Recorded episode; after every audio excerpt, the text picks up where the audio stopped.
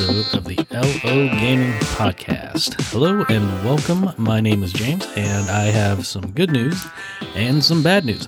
The good news, we're talking about the PS5, but the bad news is I'm going to be doing it alone. Sadly, among all of us here on the show, I was the only one able to get a console at launch. So I made the decision that I would just share my personal impressions of the PlayStation 5 and hopefully if and when the others get their consoles, uh, we can all get together and compare notes. But until then, these are my thoughts on the PlayStation 5.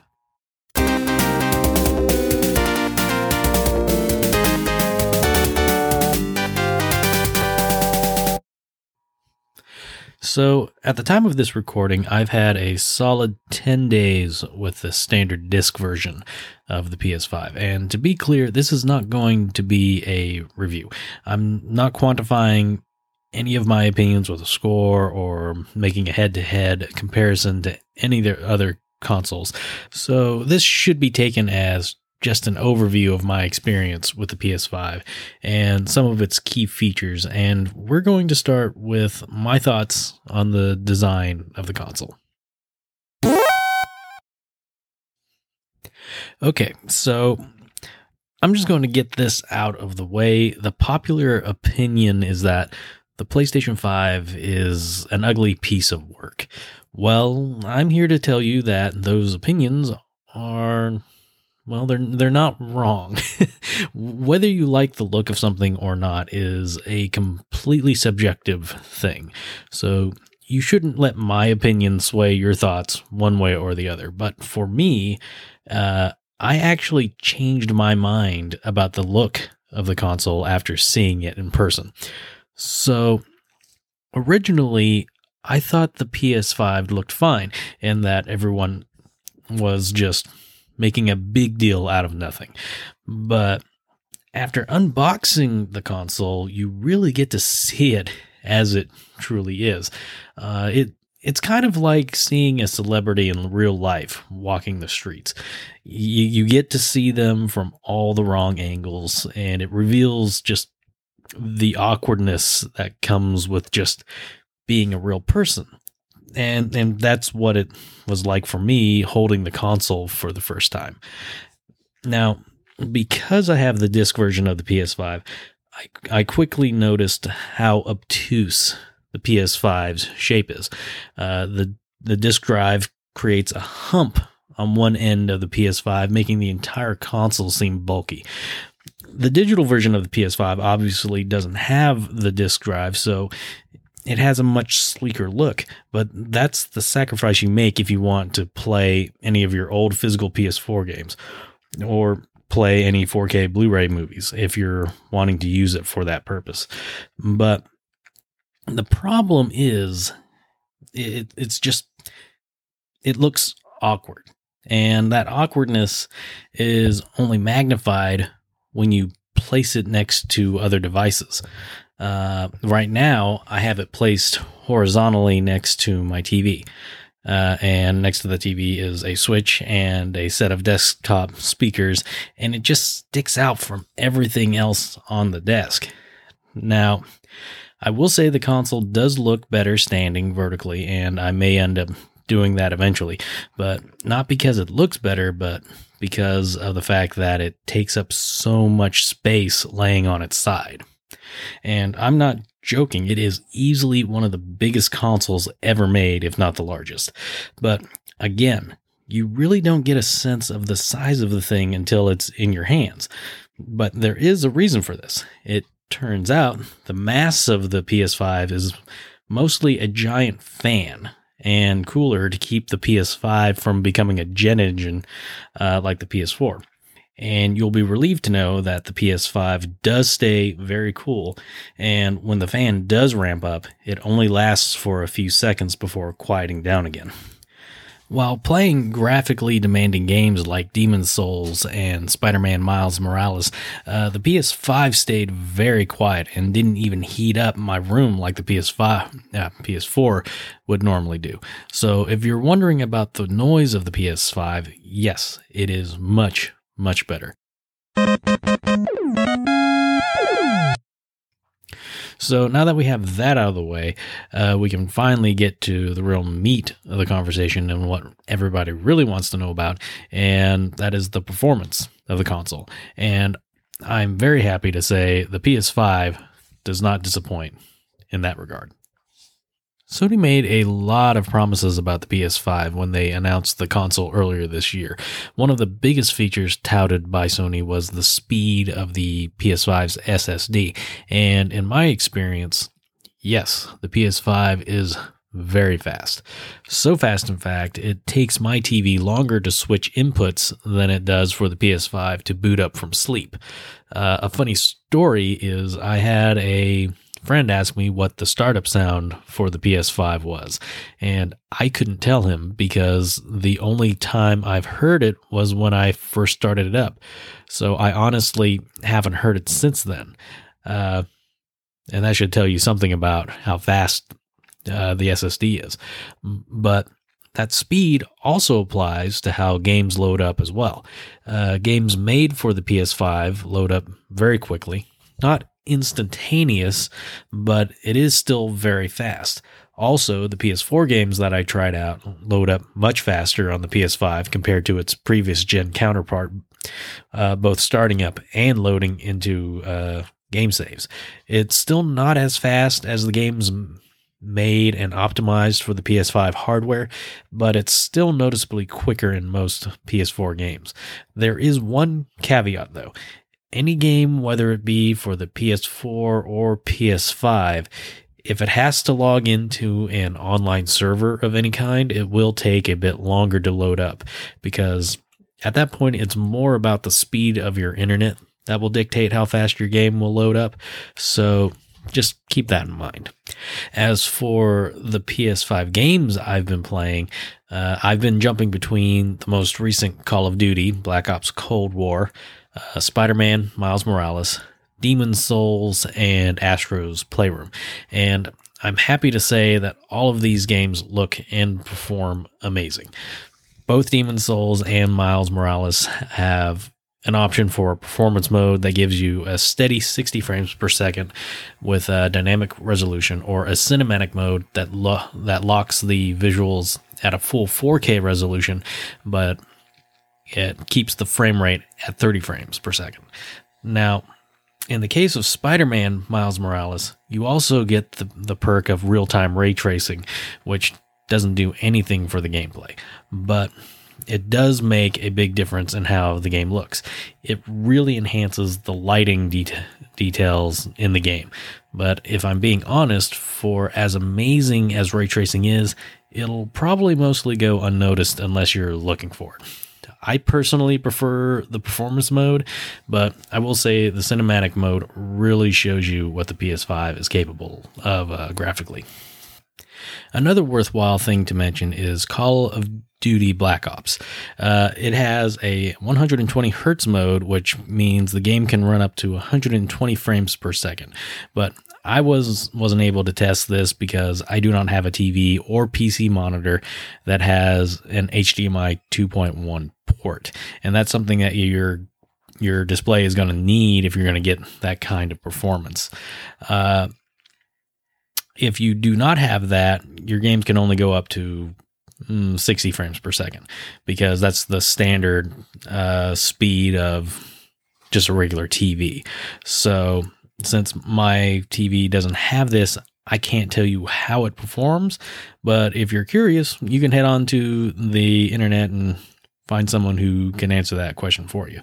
But the default display mode for Black Ops is set at 4K 60 frames per second with ray tracing on.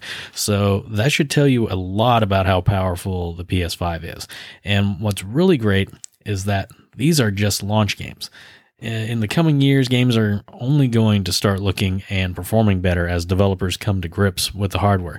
And that goes for both the PS5 and the Xbox Series X and S. Now, as far as backwards compatibility with PS4 games go, I've only really tried out two games out of the several thousand that Sony says are compatible, but the games I pl- played were Destiny 2 and Ghost of Tsushima. Uh, the games both worked with no problem, and Tsushima even had a performance patch added to it from the developers, bumping up the game to a rock solid frames per second in true 4K resolution. And let me tell you, it, it really does look amazing. Now, there are other games that will be receiving optimization patches in the future.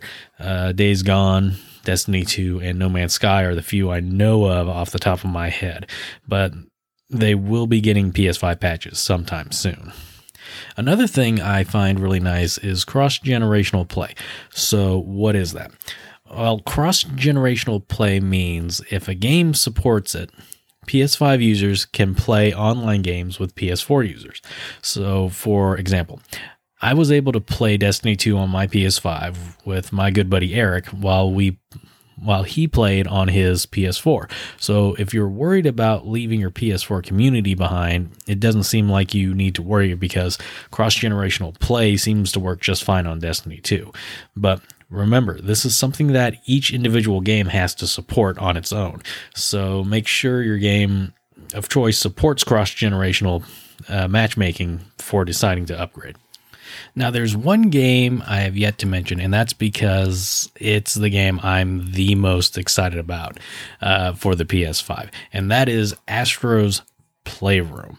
And the reason why I'm so excited about this game is because of the new DualSense controller. That's right, the true star of the PS5 launch isn't a game or some crazy new graphical feature, it's the DualSense controller itself.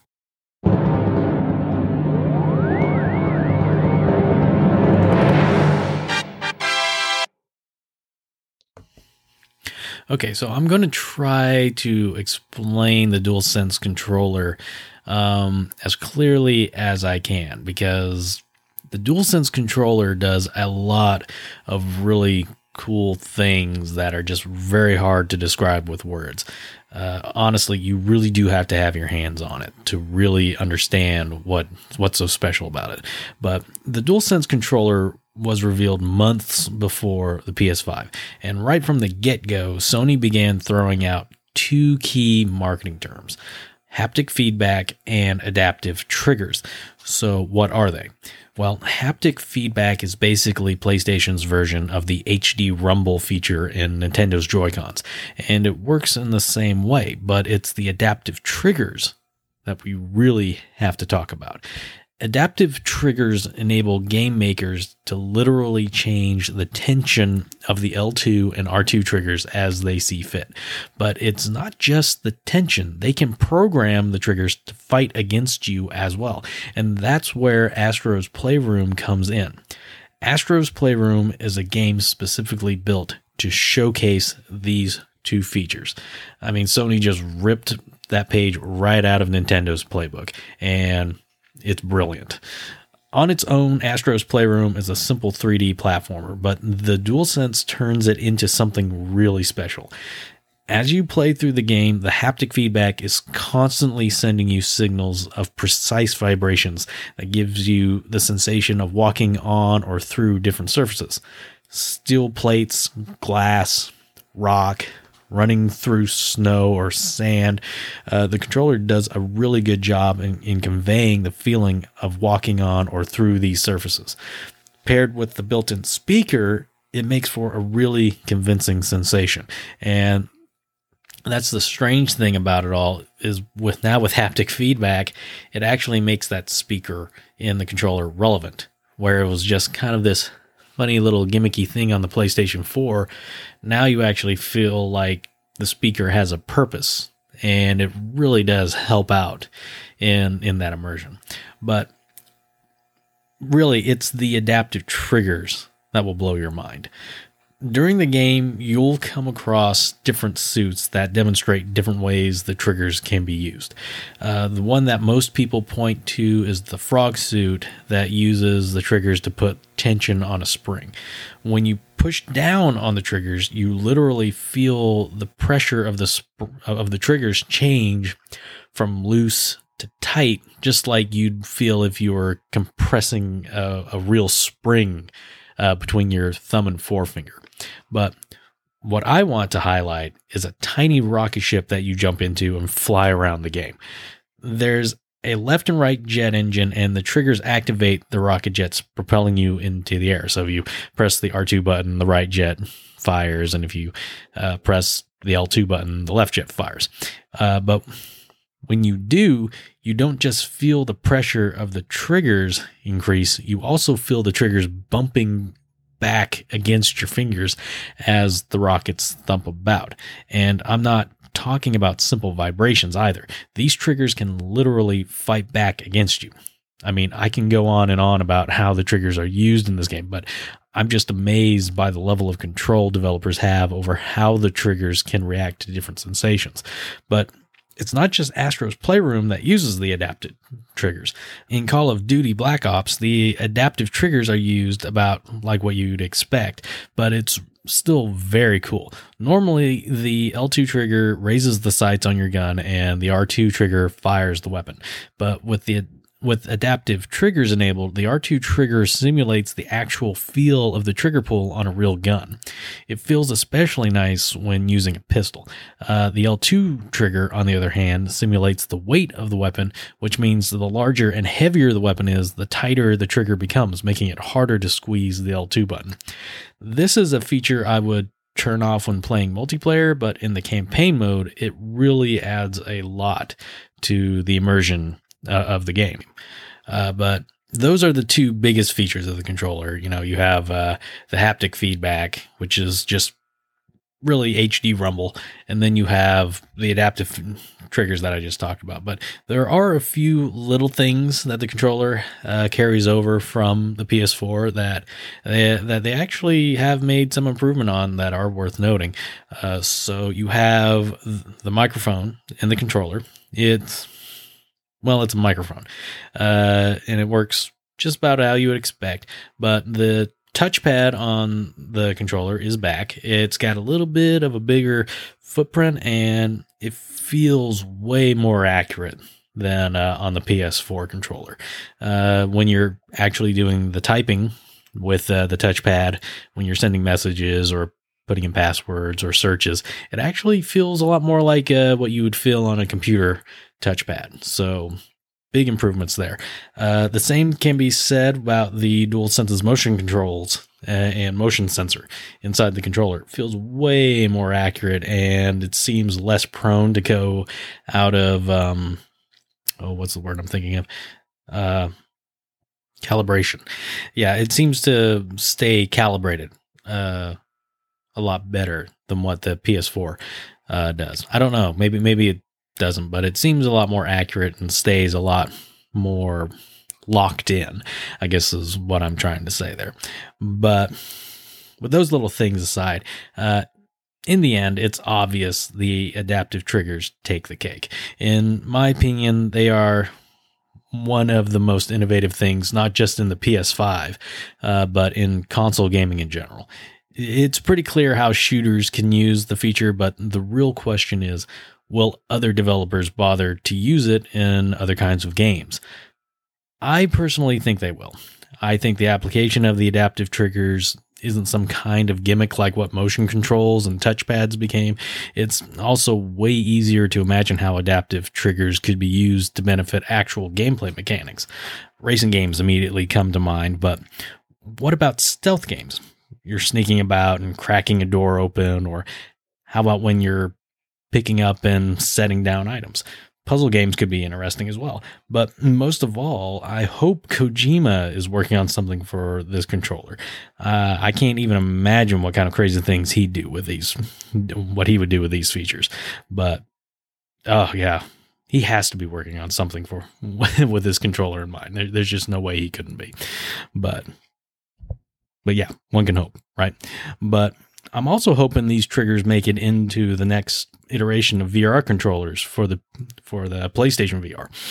I mean, if they if they can get this into VR, it would definitely increase the level of immersion in VR applications. So it's pretty clear the potential in adaptive triggers is there if developers are willing to give it a chance, and I think they will. But bottom line, you have to try the DualSense for yourself to really get the idea of how amazing it is. So if you ever get the chance to try one out for yourself, do it.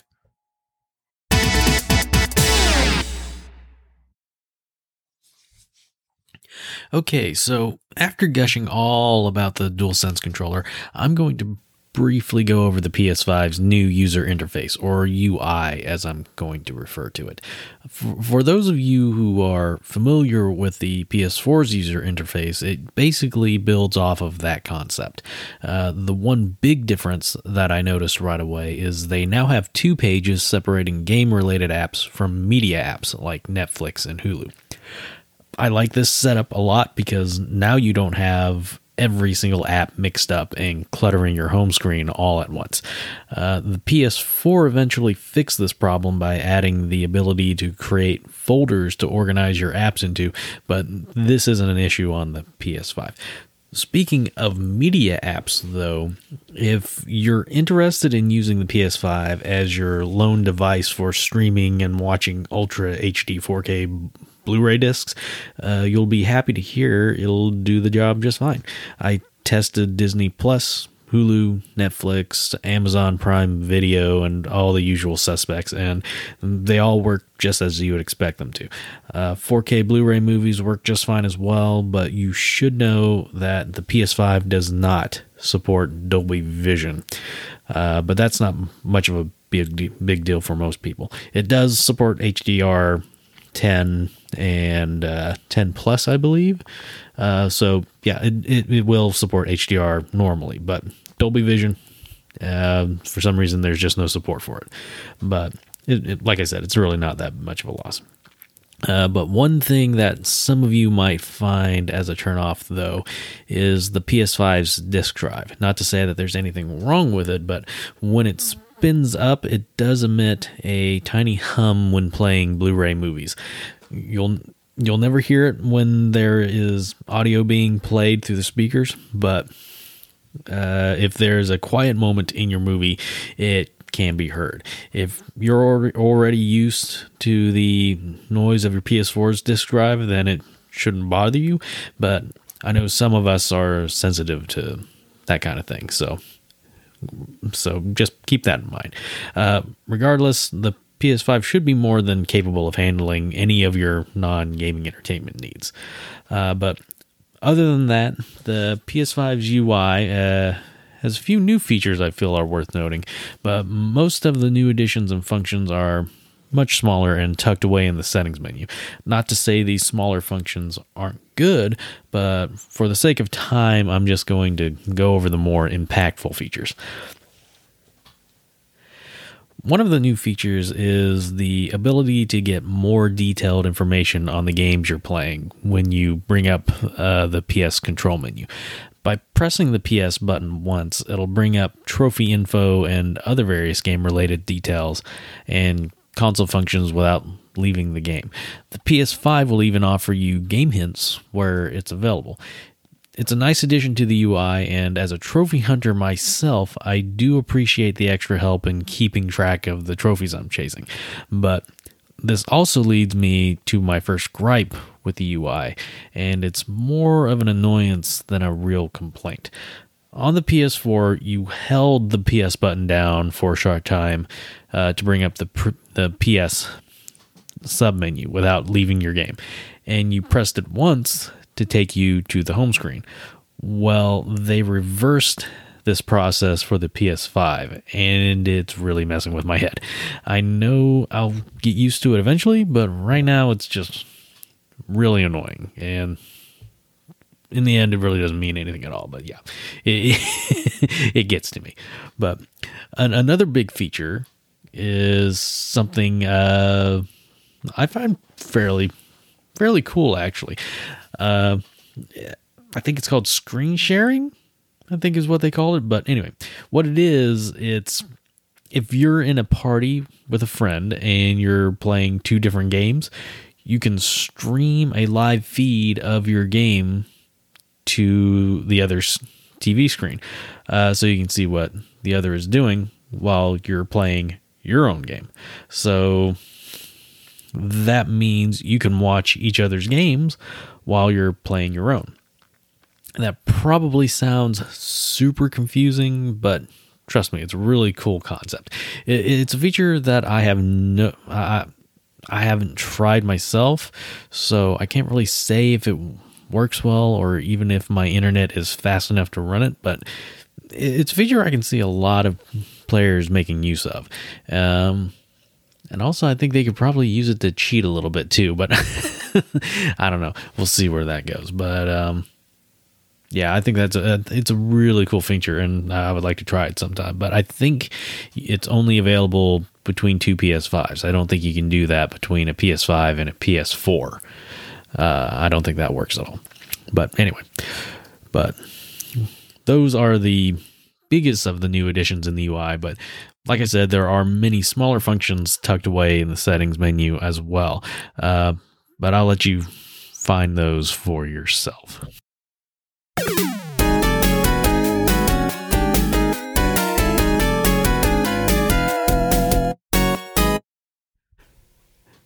Lastly, I'd like to address some hmm, concerning news. As some of you may have heard, there are reports out there about PS5s breaking down or getting errors that force the system to factory reset, factory reset or reconstruct the database. I've I've even heard reports of people losing save data after putting their PS5s in rest mode from within a game this doesn't seem to be a widespread thing yet, but it is something that is going on. Thankfully, this hasn't happened to me, and hopefully it never will, but it's something that I think warrants mentioning. Um, hopefully, it's going to get fixed in a patch or some future update sooner than later, but uh, until then, I, th- I think it's something that you need to know about before. Uh, before you decide to plop down 500 bucks on a uh, on a new console. But but yeah, just keep that in mind. So, in a nutshell, what do I think of the PS5? Well, so far, I'm loving it. I feel very blessed to have one, and I'm really enjoying the speed of the console, and I'm just marveling at how good some of the games look. Demon Souls, especially, looks crazy good. Uh, a friend and I were talking about it, and we both were like, finally, games are beginning to look like the conceptual CGI demos that developers would show at E3. And they would say, oh, yeah, this is real gameplay. Yeah, you can trust us on that one, but it, it was just a fake cinematic. But yes, we are finally getting there. And so, lastly, should you buy one? Well, if you can find one and you want it, yes, go for it. But if you're on the fence for any reason at all, then no, you're you're really not going to be missing anything that won't won't be there later. And like the error error thing I was telling you about earlier, I mean, if that kind of scares you a little bit, then by all means, wait. I mean, that's why uh, I mean, that, that's just the risk that I take as an early adopter. And I might actually have the problem or I might not have the problem. But if you wait, it'll get fixed and then you can rest assured that after you plop down your hard-earned cash that your system's going to work and it's going to work perfectly. So there's that to think about. So there is wisdom in waiting. okay, and that's it those have been my thoughts on the PS5. And if you made it this far, thanks for listening. And I hope you found what I had to say informative and helpful in some way or another. As always, my name is James, and hopefully you'll come back and join us next time for the next episode of the Hello Gaming Podcast.